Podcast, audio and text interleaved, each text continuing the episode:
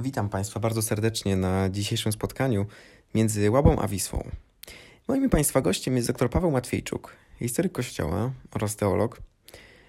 Będziemy rozmawiać dzisiaj o związkach Filipa Melanchtona z Polską. Podstawę tej naszej rozmowy stanowi książka Melanchtoniana Polonika, która zawiera kompletną korespondencję e, owego reformatora z Polską i Polakami. Chcielibyśmy zastanowić się nad tym, jaki był stosunek Melanchtona do Polaków oraz jak w swoich listach opisywał Polskę.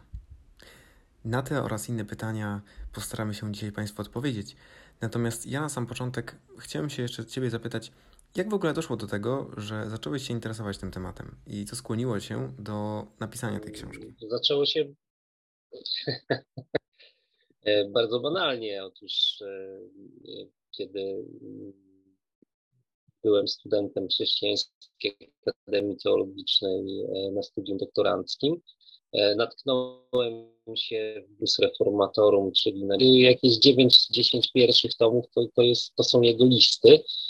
E, więc ja po prostu zacząłem przeglądać, nie mówię, że czytać od deski do, do deski wszystkie E, bez mała 10 tysięcy listów reformatora e, i okazało się, że są tam polskie nazwiska, że są takie nazwiska jak e, Tarnowski, jak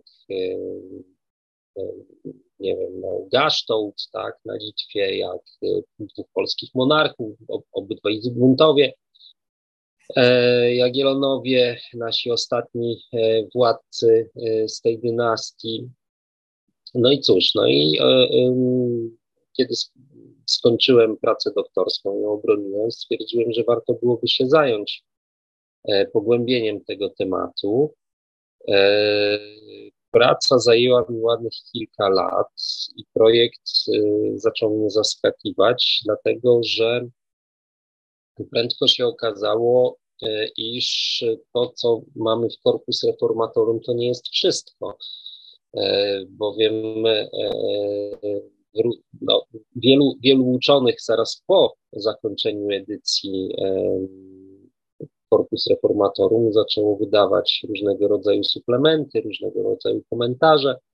Do tych oczywiście uczonych e, należą Kętrzyński, należy e, Wierzbowski, e, należy też no, niemiecki badacz polskiej reformacji, Teodor Woczkę, Oczywiście są wszystko postaci żyjące w XIX-XX wieku.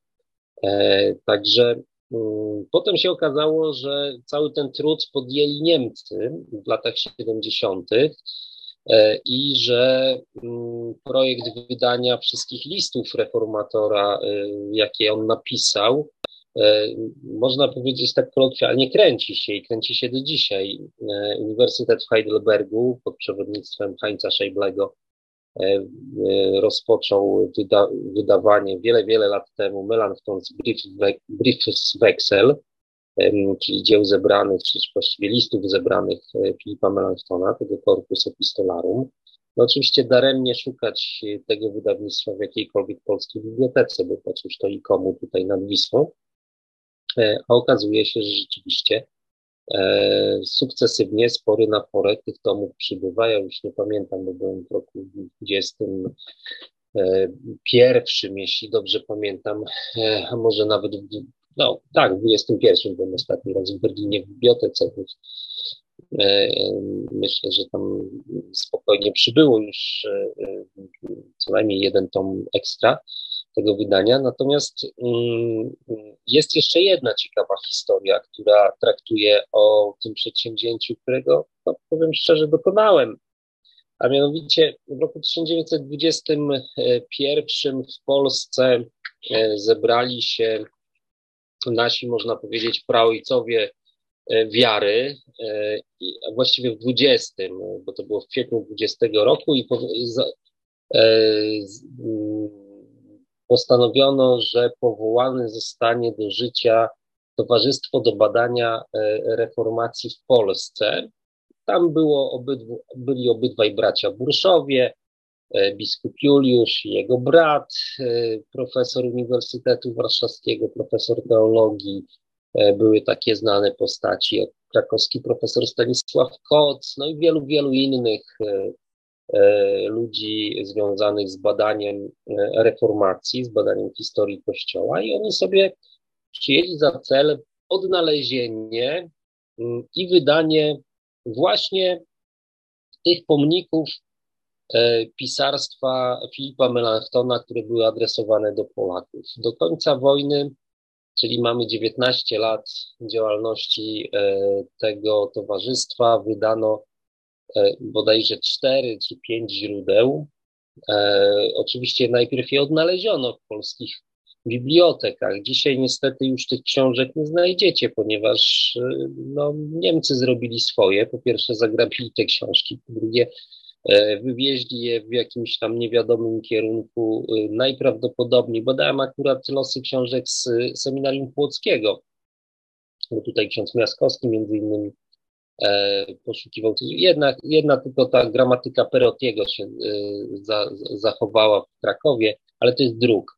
Natomiast y, no niestety te, te książki zostały zagrabione przez hitlerowców, wywiezione najprawdopodobniej do królewca, królewiec jako twierdza po prostu cały się spalił.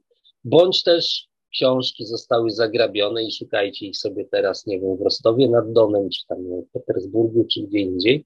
I tak nas już nikt y, tam y, nie wpuści. W związku z powyższym e, wojna zrobiła swoje, jak, jak powiedziałem, jeśli chodzi o książki, ale również fatalny los spotkał tych wszystkich ojców założycieli towarzystwa, a przynajmniej większość z nich, ponieważ jak znacie historię naszego kościoła, e, wielu tych księży po prostu e, wojny nie przeżyło, e, często zamordowanych na osobisty rozkaz Himmlera, a wiele osób po prostu do Polski nie miało po co wracać, jak na przykład kot, który został w Anglii. Także gdzieś w roku 60 Oskar Bartel, historyk Kościoła i historyk reformacji, wspomniał E, I to na łamach chyba rocznika teologicznego e, Chrześcijańskiej Akademii Teologicznej, że warto byłoby się tym tematem zająć. E, po Bartlu, gdzieś już pod koniec, może w połowie lat 90., inny wybitny profesor, historyk, znawca dziejów reformacji, profesor Janusz Tazbir, Znowu upomniał się, że e, Melanchthon leży odłogiem, że jest to człowiek kompletnie w Polsce nieznany, że jest to istota, osoba, postać historyczna, no, która poza tym, że była autorem konfesji augsburskiej i jej obrony, e, w zasadzie no, gdzieś tam w historiografii polskiej nie istnieje zupełnie. Człowiekiem, który e, bardzo mocno upominał się o miejsce Filipa Melanchtona gdzieś tutaj e, w życiu Kościoła, ale też w teologii kościelnej, był e, no, znany mi, bo byłem jego uczniem, chodziłem na jego zajęcia, profesor Karol Karski. On, można powiedzieć, że no, Melanchtonem interesował się osobiście, jako badacz i jako fascynat tej postaci. Mm, jako również ekumenista, no bo Melanchthon też miał takie, e, można powiedzieć, inklinacje bardzo mocno e, irenistyczne, zbliżające ludzi, choć kto czytał książkę wie, że byli też tacy chrześcijanie, których pasjami nienawidził. E, natomiast Karski wielokrotnie starał się przybliżać postać Filipa Melanchtona, ale poczytał to w formie krótkich artykułów, gdzieś przy okazji jakichś rocznic, wydań w jednocie, czy, czy jeszcze w jakimś tam wydawnictwie, którego już w tej chwili nie pomnę.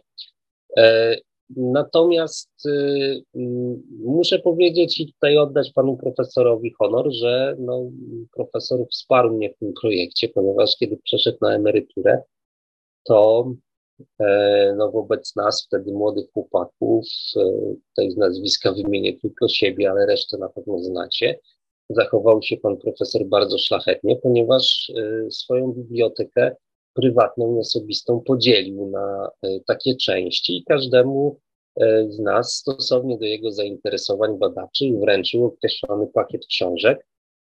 Ja właśnie wtedy dostałem jego wszystkie Melanchtoniana, wszystkie opracowania dotyczące reformatora. I to była też dla mnie pewnego rodzaju ostroga do tego, żeby przysiąść, do tego, żeby jakoś bardziej serio e, zacząć się tym tematem zajmować, no i żeby gdzieś tam na jakiegoś postdoka e, wziąć tę korespondencję, bo tak naprawdę mm, korespondencja sama w sobie jest ciekawa i e, no, trzeba oczywiście pamiętać, że tutaj wchodzi w grę również no, warsztat taki, nazwijmy go, trój, e, trójdyscyplinarny, tak? To znaczy, po pierwsze trzeba być historykiem, po drugie trzeba być teologiem, po, po trzecie no, mieć jeszcze odrobinę pojęcia o języku klasycznym, jaki jest język łaciński, bo czyta się oryginał i ten oryginał trzeba przetłumaczyć, podać wam do czytania. E, w związku z powyższym, e, no takie wyzwanie powiedziałbym dosyć ciekawe, dosyć złożone. No i, no jest. I, i, I, mogę powiedzieć tyle. E, dla mnie ogromna frajda. Mm, mogę powiedzieć tylko tyle, że wiele, wiele lat spędzonych w dobrym towarzystwie, wiele, wiele lat spędzonych w takim wehikule czasu, jakim, y, w jakim przesiadałem się czytając te źródła, czy znajdując do nich możliwie wiele opracowań, kontekstów historycznych, teologicznych, po to, żeby one jakoś tam lepiej wybrzmiały. Y, z komentarzem, no oczywiście stosownym do epoki, no i pewnego rodzaju rekonstrukcja również biografii naszego reformatora, ale w postaci właśnie literatury, którą starałem się podać, nie takiej klasycznej monografii, jaką jest e, biografistyka, że był, żył, urodził się, był synem tego, a tego, tej i tej, e, studia skończył i tak dalej, i tak dalej. Możecie, możecie poznać człowieka e, no, z pierwszej ręki, z tego, co Mm, co po sobie zostawił tak naprawdę i co przekazał gdzieś tam przez pustynię czasu potomnym, którymi my jesteśmy, my odbiorcy jego korespondencji również dzisiaj. Także mhm. Dokładnie. Tak wyglądać. Dokładnie. I to jest właśnie ta żywa historia, e, którą e, mamy okazję e, poznać dzięki, dzięki tej publikacji. Pojawiają się tutaj bardzo znane nazwiska, e, które E, które właśnie e, uczestniczyły, ludzie, którzy uczestniczyli w życiu publicznym w Polsce. No i chcielibyśmy Państwu przybliżyć tutaj właśnie korespondencję Melanchtona z tymi ludźmi na podstawie listów, które, które zostały znalezione. No jest to tak naprawdę praca od podstaw, bo trzeba to, jak tutaj nasz gość powiedział, e, jakoś znaleźć e, i jeszcze potem zinterpretować, w ogóle jeszcze po drodze przetłumaczyć, e, co, wcale, co wcale, wcale nie jest takie proste, ale o tym jeszcze będziemy mówić. Dobrze, to może zacznijmy sobie o tym, o początku, o tym, jak to się w ogóle zaczęło. E, bo e, piszesz e, w swojej książce o tym, że korespondencja z Andrzejem Trzecieskim, starszym, była praktycznie no, tym początkiem, można powiedzieć, tej, tej drogi Melanctona z Polakami. Pojawiają się tam wcześniej jeszcze nazwiska inne, natomiast tutaj właśnie mówisz o tym początku. No rzeczywiście korespondencja z Andrzejem Trzecieskim to jest taki można powiedzieć, już prawdziwy początek początków, bo Pierwszym takim symbolicznym początkiem jest rzecz jasna list do biskupa e, Jana Turzona, biskupa wrocławskiego z 1520 roku, tyle że e, Jan Turzon no, chyba tego listu po prostu nie przeczytał, bo kiedy on dotarł do, do Wrocławia, e, to Turzon już dawno, no, po prostu już umierał albo już nie żył, ponieważ zmarł na gruźlicę w swoim zamku biskupim w Nysie. Natomiast e, Trzecieski jest tutaj rzeczywiście istotną postacią, bo to mamy e, październik 1529 roku. Pierwszy kontakt, czy właściwie pierwszy poświadczony źródłowo kontakt, bo taki list nam się zachował, do Andrzeja Trzecieckiego, którego nasz reformator nazywa swoim umiłowanym przyjacielem, kierunek Kraków, kierunek Polska.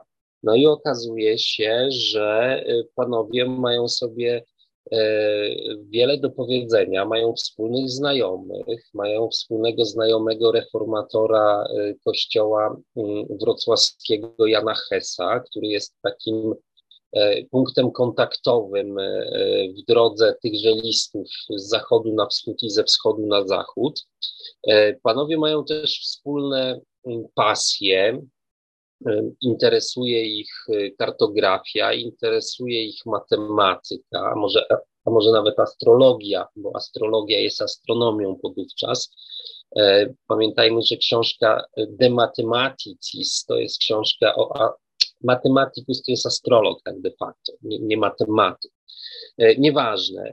E, interesują ich również ważne wydarzenia z historii Europy, jakim jest napór E, Turków osmańskich na Węgry, a również na Wiedeń, bo w tym momencie mm, Wiedeń jest oblegany przez Turków. Ale istotną rzeczą jest również to, że Filip Melanchthon kontaktuje się ze swoim przyjacielem, który jest rozsadnikiem reformacji w Krakowie.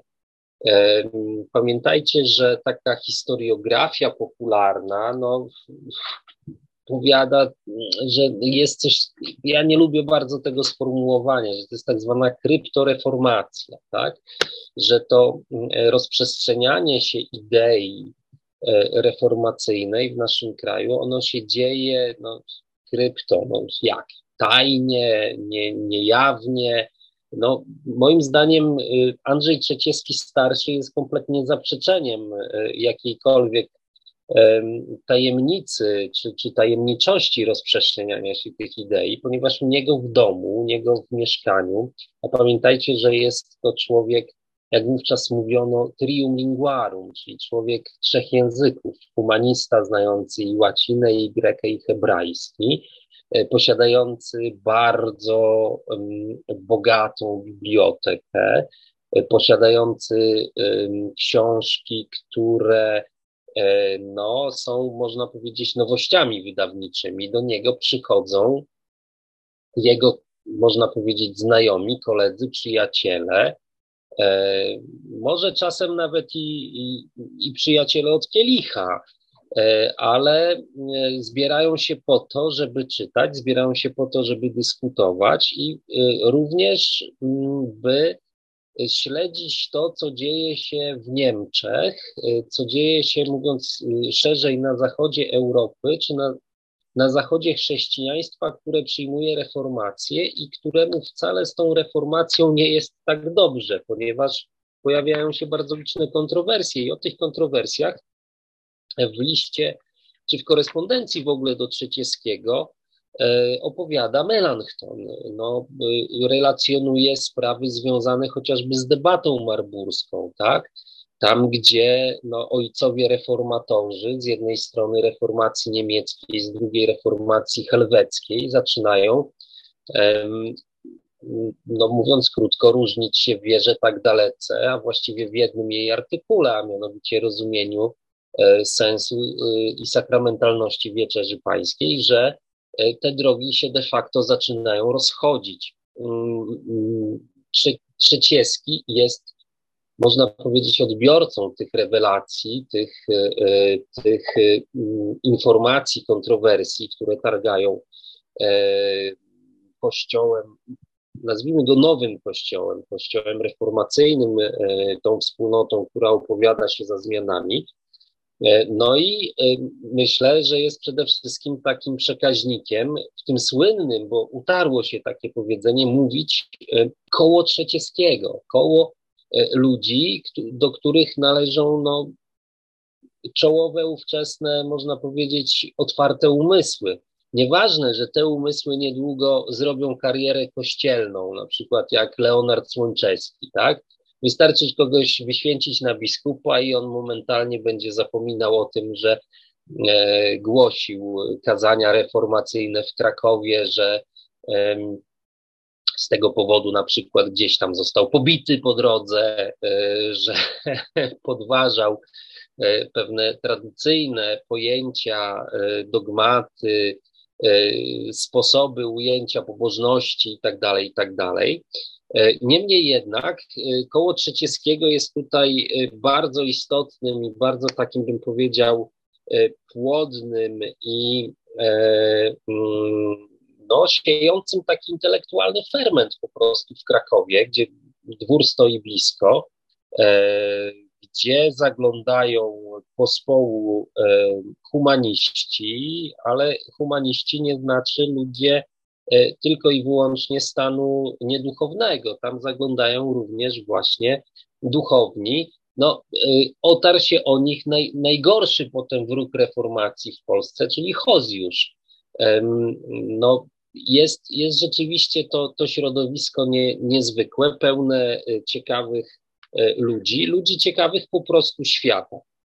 Trzecieski również, pamiętajmy, będzie e, człowiekiem, który ze względu na właśnie te rozliczne kontakty będzie sprowadzał do Polski, no tak jak już mówiłem, książki, książki, które no one, powiedzmy sobie szczerze, no nie, nie stoją na półkach i się nie kurzą. One, one są przedmiotem um, intelektualnej konsumpcji, lektury, dyskusji e, i um, w tym wszystkim mamy jeszcze jedno medium.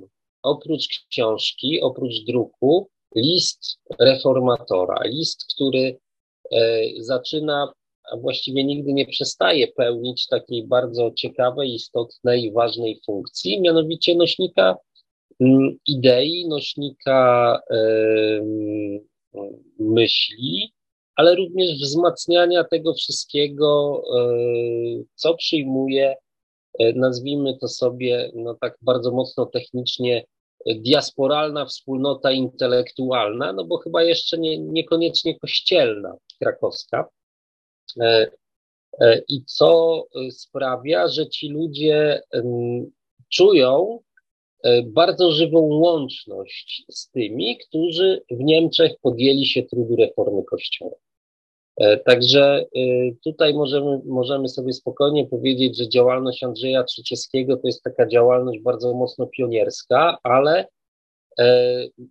też mocno ugruntowana na takim stanowisku powiedzmy sobie, koła miłośników, e, jakbyśmy to mogli powiedzieć, inteligencji religijnej o, albo inteligencji humanistyczno-renesansowo-religijnej, ludzi ciekawych świata, ludzi ciekawych nowinek, ludzi ciekawych tego, co się dzieje e, i jednocześnie przez Trzecieskiego połączonych tąże korespondencją, która krąży Kraków-Wittenberga, Wittenberga-Kraków, e, no ze swoim mentorem, czy przynajmniej przewodnikiem, bo może nie, jeszcze nie mentorem, albo e, nigdy już więcej nie mentorem, bo ci ludzie są starsi, dopiero jakieś tam pokolenie studentów, które pojedzie do Wittenbergi, e, będzie można powiedzieć, że jest uczniami profesora Melanctona, ale to jest dość, to jest taki pierwszy strzał, raca już poleciała do góry, tak?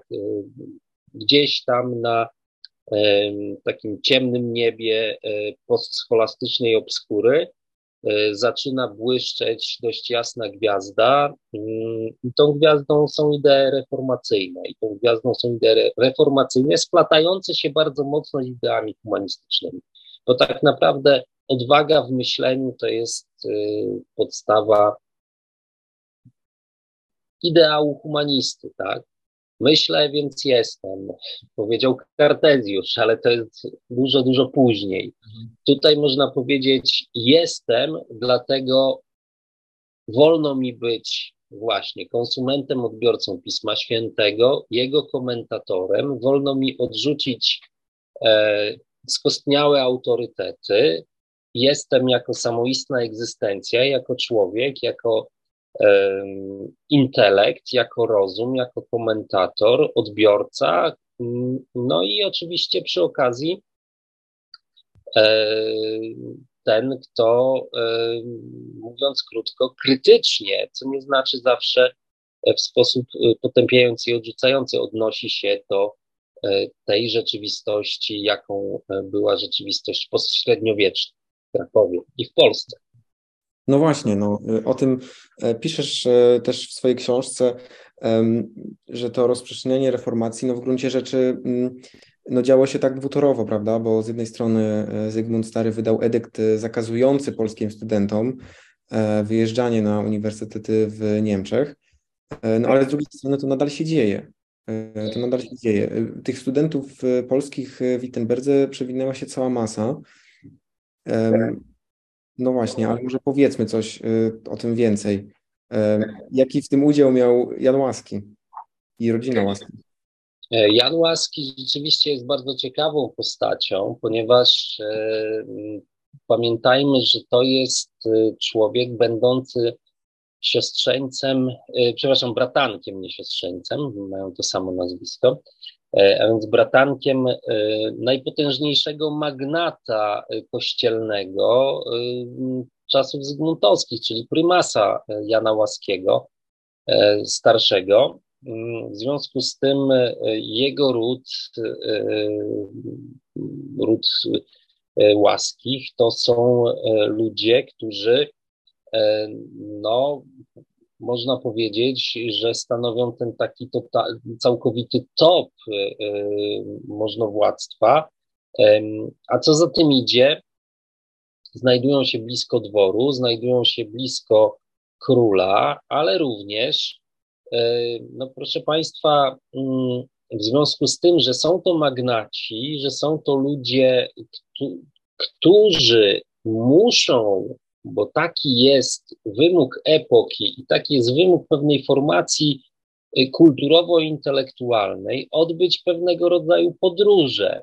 I tak jak wszyscy inni, mm, bogaci, e, możni, młodzi ludzie, również Jan Łaski, jego bracia podróżowali po zachodzie. Przede wszystkim jadą do Italii, do ojczyzny renesansu, potem zahaczają o Bazyleę, potem e, znowu e, o Wittenbergę, potem no, gdzieś po drodze jeszcze o, o, o Śląsk, inne, że tak powiem, krainy, zanim wrócą do Polski po, po, po pewnie dwóch latach takiej Grand Tour, jaką była podróż studyjna.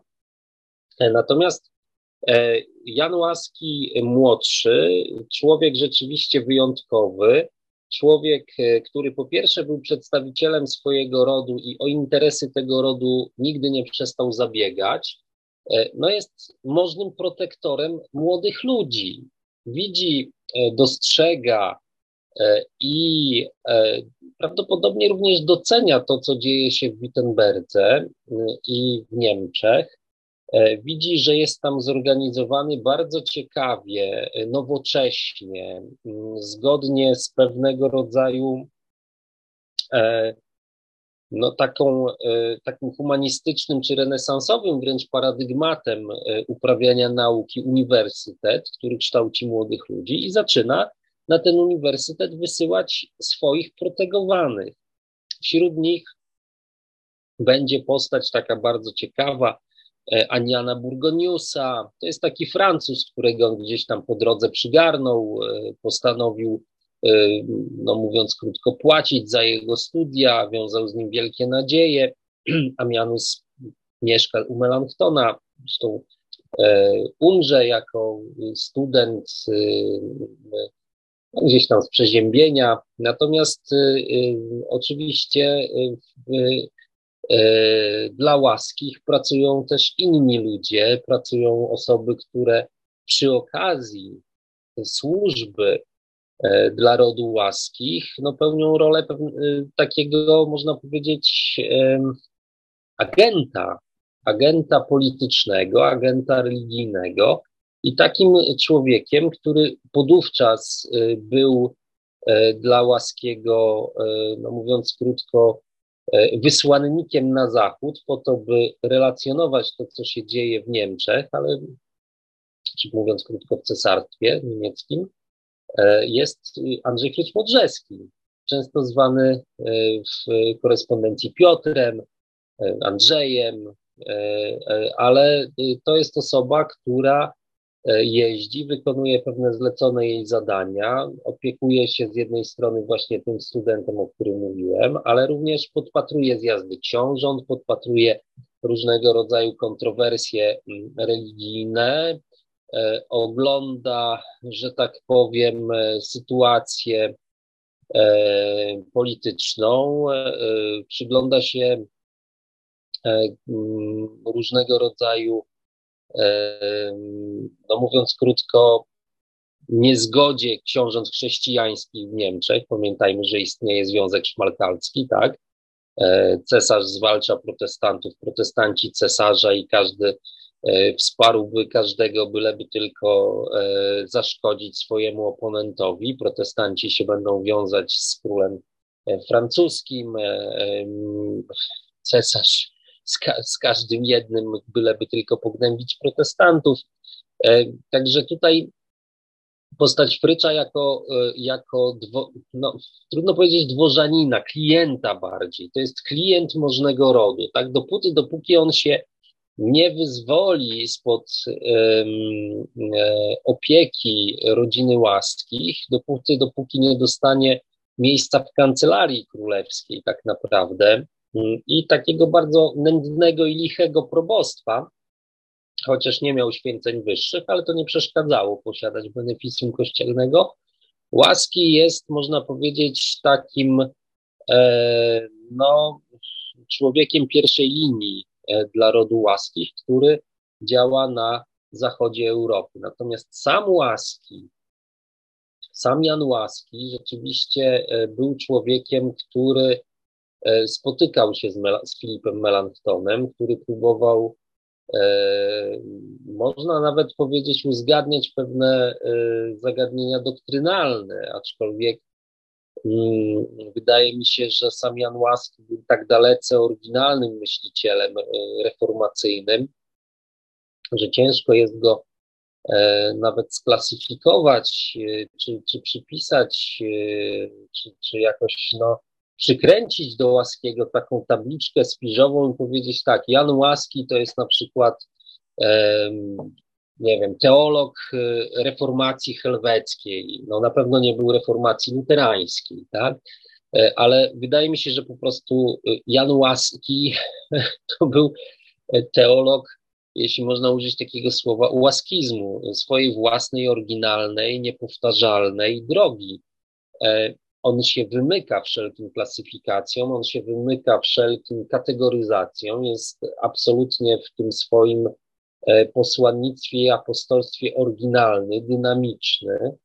Mm, łaski z tego, co widać nawet w korespondencji, jest istotą e, skłonną e, do takiego mm, bardzo nie chcę powiedzieć, że rozcieńczonego chrześcijaństwa doktrynalnie, ale takiego chrześcijaństwa, które byśmy nazwali dzisiaj bardzo mocno inkluzywnym. Otóż on wielokrotnie był um, jako duszpasterz, jako apostoł Europy, bo takim go można nazwać, kiedy pracował we Fryzji, kiedy już został kiedy opowiedział się po stronie reformacji tak naprawdę stracił wszystko to, czy, czym i kim był w Polsce. Był wysokiej, e, po pierwsze wysokiego rodu, po drugie był kanonikiem, który miał no, tyle prebend, że naprawdę nie musiał się martwić o swoje dochody. E, to będąc już we Fryzji, a potem na przykład w Londynie, a potem odbywając taką e, no, podróż jak z Iliady zupełnie, jak Odyseusz, błąkając się gdzieś tam na statku z tymi egzulantami, wygnany przez Marię Tudor e, z Londynu, próbował na przykład przybić do brzegów e, Danii, gdzie no nie uzgodnił swoich poglądów teologicznych z tamtejszymi pastorami wyznającymi umownie rzekłszy luterańską ortodoksję. E, no i, i, był, można powiedzieć, tak przepędzany i przepędzany przez kolejne wspólnoty chrześcijańskie, które mogłyby go przyjąć, ale nie chciały. E, łaski jest człowiekiem, który skupia wokół siebie wszystkich ludzi, którzy po prostu chcą przyjść. Chcą przyjść do kościoła. Było to widoczne rzeczywiście w sposób szczególny w Londynie, gdzie on dostaje do zagospodarowania duszpasterskiego e, różnego rodzaju, czy chrześcijan, różnego rodzaju chrześcijan, e, różnych poglądów religijnych chrześcijan jeszcze różnego pochodzenia, i Holendrów, i Anglików, Anglików może najmniej, i Włochów, i jakichś, nie wiem, Fryzyjczyków, Niemców, kogo tam sobie tylko chcecie i tak naprawdę dla każdego we wspólnocie, której e, biskupem czy, czy tym eforem jest łaski, jest miejsce. I tak naprawdę on nie wymaga od tych ludzi uzgodnienia poglądów, tak?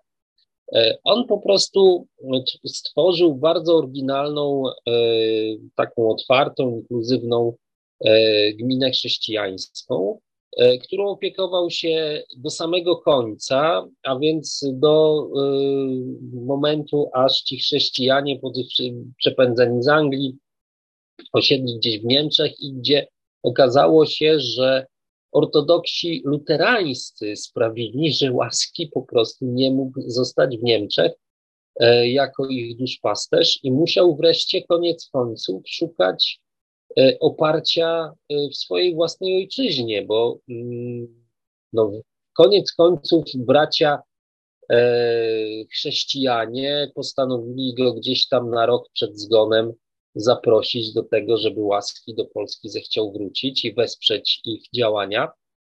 Niestety no, każda śmierć jest przedwczesna, niezależnie od tego, kto umiera, a jeśli umiera taki gigant myśli, taki gigant czynu jak Jan Łaski, który mógłby e, poprowadzić nawę Kościoła, naprawdę nie wiemy w jakim kompletnie kierunku, e, no to e, była ogromna strata rzeczywiście dla reformacyjnej części no, polskiego społeczeństwa, a zwłaszcza polskiej szlachty, a zwłaszcza tych wszystkich, którzy gdzieś szukali pomysłu na, e, na tą naszą konfesję.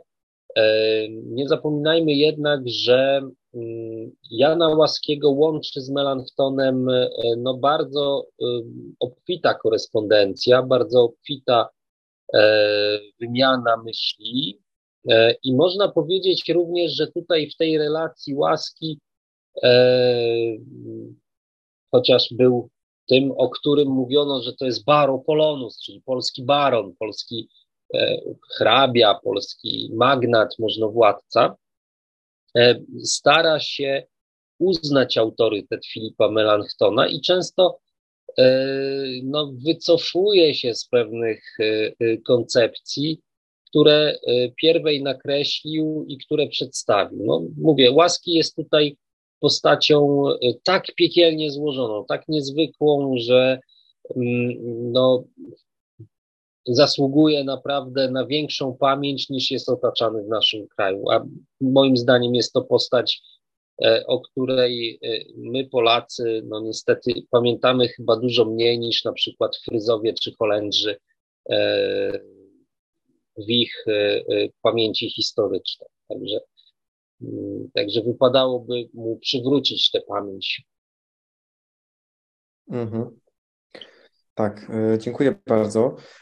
E, no, powiedzieliśmy już sobie o, o Janie Łaskim, o Andrzeju Fryczu-Modrzewskim, e, który też, który również przebywał w Wittenberdze. No więc ten, ten kontakt Melanchtona z Polakami jest widoczny w jego korespondencjach e, pojawiają się też pewne zainteresowania e, właśnie Polakami e, i, i Polską, co wiąże, co wiąże się z, z, z mm, zagrożeniem płynącym z, ze strony Turcji. Może zechciałbyś jeszcze nam powiedzieć troszeczkę o tym właśnie, jak Melanchthon, co Melanchthon myślał o, o Polsce, o Polakach i o tym, jak i jak widział to, to właśnie to nasze zadanie.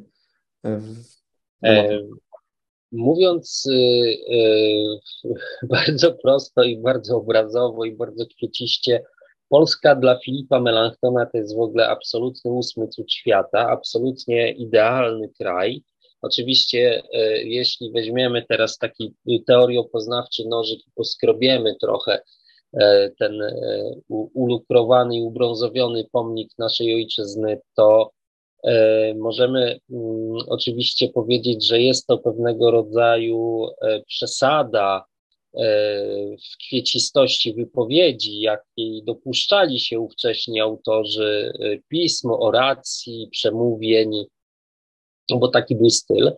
E, niemniej jednak e, pamiętajmy, że mm, no jak każdy człowiek, Filip Melanchthon też e, nie był pozbawiony pewnych wad. Należały do nich uprzedzenia, fobie, lęki.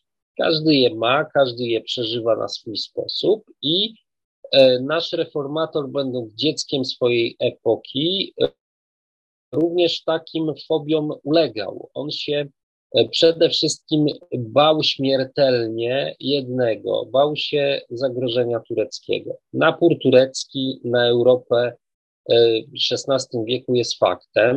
Turcy zagarniają kolejne ziemie, e, zagarniają Węgry, no, panoszą się na Bałkanach, są naszym sąsiadem przez granicę, w związku z tym zagrażają oczywiście Wiedniowi, e, a więc można powiedzieć, że już tylko mały, mały skok i, i, i, i Europa byłaby e, islamska. To oczywiście jest głęboka przesada. Natomiast Filip Melanchthon e, uważa, widzi, postrzega Polskę i Polaków jako krainę, która przez wieki stawiała opór Tatarom i Turkom, a więc naporowi półksiężyca, jako takie szczęśliwe, wielkie, potężne, mocarne, chrześcijańskie państwo, rządzące czy rządzone przez mądrych królów, e, rządzone i dowodzone przez e, bardzo mądrych i odważnych żołnierzy i dowódców, i takim dowódcą i ideałem chrześcijańskiego rycerza był dla Filipa Melanchtona kolejny odbiorca jego listów, czyli hetman Jan Tarnowski. Tarnowski, który absolutnie nie był e, no, wyznania reformacyjnego, chociaż nie uchylał się od e, jakiejś ciekawej lektury, aczkolwiek no, tak jak tak jak żył, tak i umarł. Był, można powiedzieć, wyznawcą starej wiary, starego kościoła. Natomiast dla Filipa Melanchtona to jest y, absolutnie cudowny, wspaniały e, rycerz, wspaniały dowódca, pogromca Turków, zwycięzca spod Obertyna. A Polska to jest taka mm, kraina, no, w której rzeczywiście kwitną i nauki, kwitnie rzemiosło wojenne, kwitnie bujnie życie intelektualne.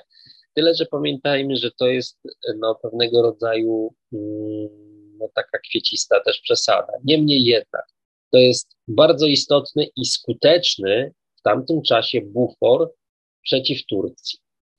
E, reformator wielokrotnie w swoich listach wspomina, że książęta chrześcijańscy niemieccy, gdyby nie zwalczali samych siebie nawzajem ze względu na podziały religijne, mogliby e, wystąpić przeciwko Turkom i odbić przynajmniej część ziem chrześcijańskich. No oczywiście tak się nie dzieje, ponieważ e, interes polityczny mm, akurat w, w przypadku konfliktu religijnego był zupełnie inny. Nikt już się nie kwapił do żadnych wypraw krzyżowych, nikt się nie kwapił do tego, by zadzierać z bardzo potężnym e, imperium, jakim było państwo tureckie. Natomiast e, wyżywano się wojowaniem i zwalczaniem swoich braci, jakby to powiedzieć, tuż za miedzą, prawda? Książęta niemieccy pasjami wojowali między sobą, zawiązując takie to czy inne ligi, takie to czy inne e, związki taktyczne, zdradzając się również nawzajem, e, czego e, dowodem jest chociażby jeden z wettynów.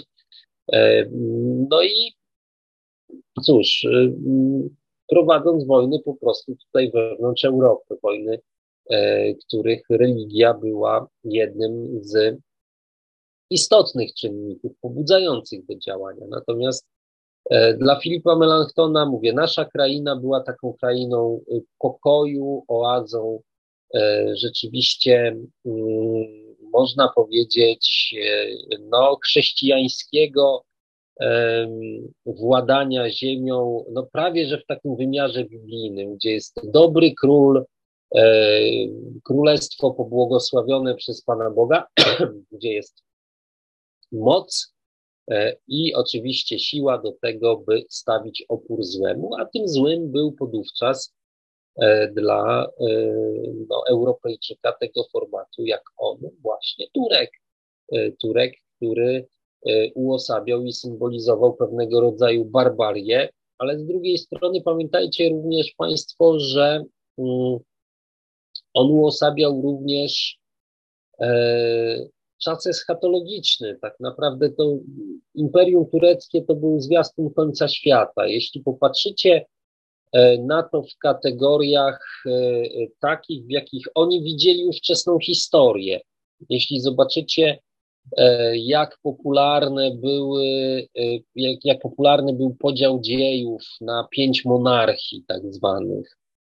Tutaj oczywiście kto, kto ma z tyłu głowy księgę Daniela i ten mm, obraz posągu, który się przyśnił królowi babilońskiemu, no to mm, wie i pamięta historię tak, tych imperiów ze złota, ze srebra, tam nie wiem, miedzi, żelaza i glinianych stóp. Wielokrotnie eksploatowany temat na różne sposoby, nawet przez jakieś tam e, kościoły adwentystyczne chyba w XIX wieku, jak byłem kiedyś na, na wystawie w Berlinie w XVII roku poświęconej 500-leciu reformacji. Wystawa miała tytuł Luther Effect E, to pokazywano właśnie wpływ e, tej e, tak naprawdę podziału, którego dokonano jeszcze w średniowieczu na pięć monarchii, pięć typów monarchii, więc Greków, Rzymian. No, w każdym razie ta monarchia, która była, więc cesarz rzymski narodu niemieckiego, to był ten ostatni monarcha przed upadkiem wszystkiego i wszystkich.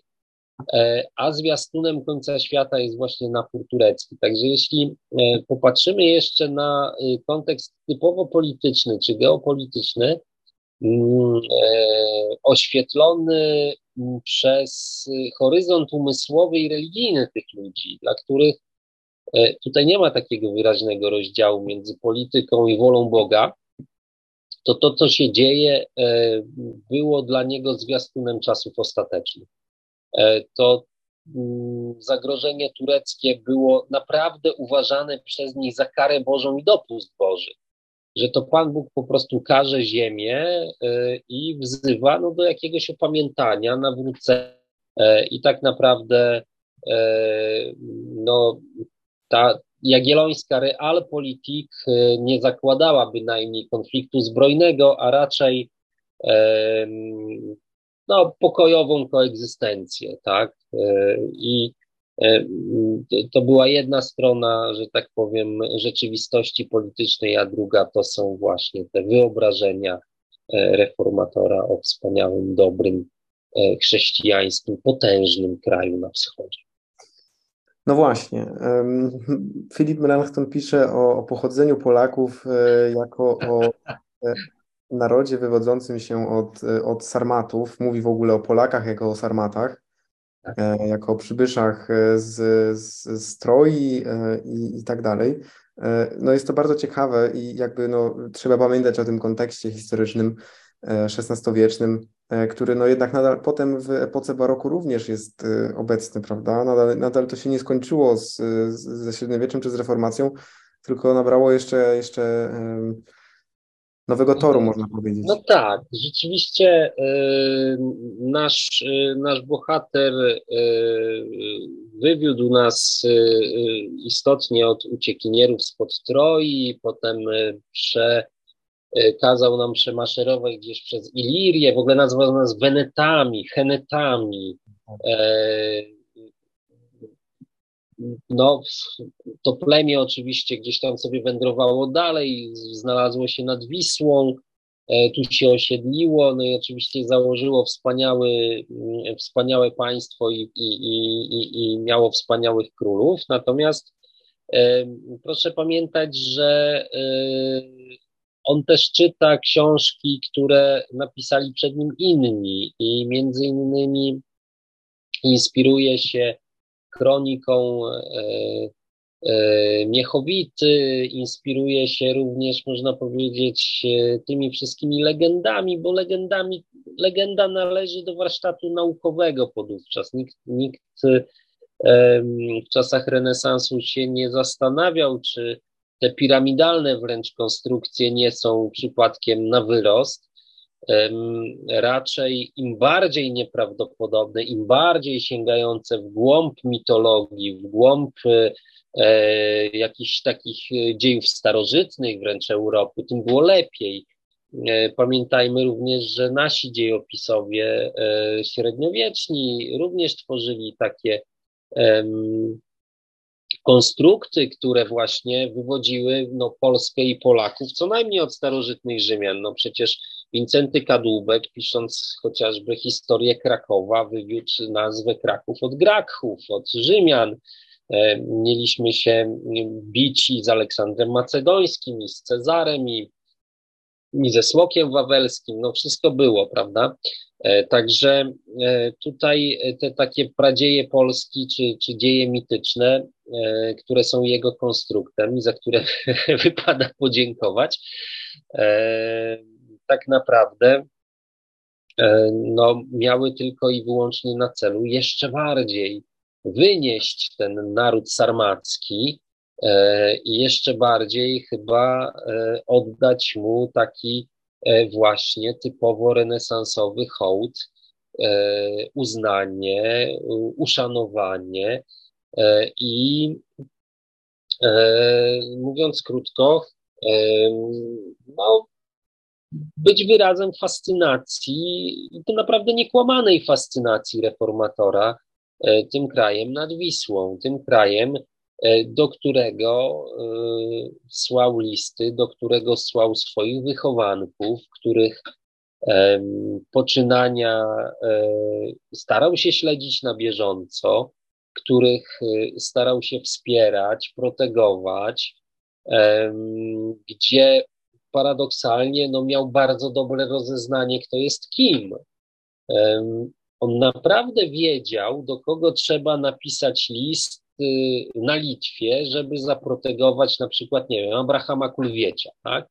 E, więc jest to człowiek, który e, jest bardzo dobrze, jest, był bardzo dobrze zorientowany w sprawach Polski, e, również w takich sprawach, nazwijmy to, związanych z no, swego rodzaju almanachem politycznym, czy almanachem możnowładczym, z takim who is who, tak, w Polsce XVI wieku, e, co pozwalało mu oczywiście w sposób skuteczny interweniować i e, popierać swoich wychowanków, e, również w ich drodze do kariery, do tego, by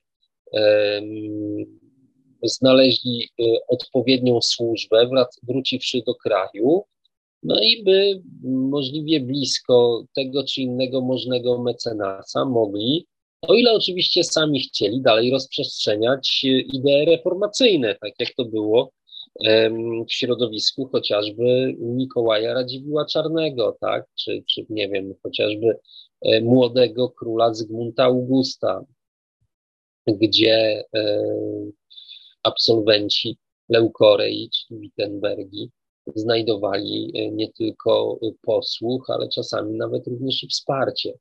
Także, e, także można powiedzieć, że tutaj e, ta przesada chyba należała po prostu wtedy do dobrego tonu, a na pewno należała do warsztatu naukowego, jeśli chodzi o poszukiwanie dalekich korzeni, nawet tych nierealnych i mitycznych, E, naszego pochodzenia. Rozumiem. E, bardzo dziękuję. E, ja myślę, że temat jak najbardziej pozostaje jeszcze otwarty i będziemy do niego jeszcze wracać. bo tak jak myśleliśmy na, na, na samym początku, ja bym chciał traktować to spotkanie jako, jako taki zaczątek do, do, do, do szerszej dyskusji na temat w ogóle no, dość nieodkrytej jeszcze dziedziny e, historii Kościoła, czyli właśnie tego kontaktu, kontaktu z Polską. I to też właśnie pokazuje Twoja książka, bo mówisz o tym, że ten temat pozostaje jeszcze otwarty, e, wiele pozostaje jeszcze nieodkryte, e, może część już została, że tak powiem, no, stracona, znaczy już nie dowiemy się też części, prawda? Ale być może, być może jeszcze jakiś jeden list e, lub nawet kilka znajduje się e, w, w, w bibliotece nieodkryty i czeka, e, czeka na swojego odkrywcę. Mam nadzieję, że tak będzie. Mam nadzieję, że tym dzisiejszym spotkaniem zachęci, zachęciliśmy Państwa do dalszej lektury, do też szczegółowej lektury E, książki, e, bo e, odkrywa ona bardzo wiele i, i, i, pozwala rzucić też takie światło, można powiedzieć, no, uczestniczyć w tej żywej historii, którą, której dzisiaj też, której, której, którego dzisiaj elementu mieliśmy, mieliśmy okazję posłuchać. Dobrze, ja myślę, że jeżeli nie ma pytań, to, to skończymy tym miłym akcentem to nasze spotkanie. E, dziękuję Państwu za obecność i dziękuję przede wszystkim naszemu gościowi, e, że zgodził się z nami spotkać e, i podzielił się z nami tą wiedzą, którą sam badał przez tyle lat, no i która wreszcie, którą wreszcie udało się opublikować. Dziękuję bardzo, dzięki za zaproszenie. Dziękuję.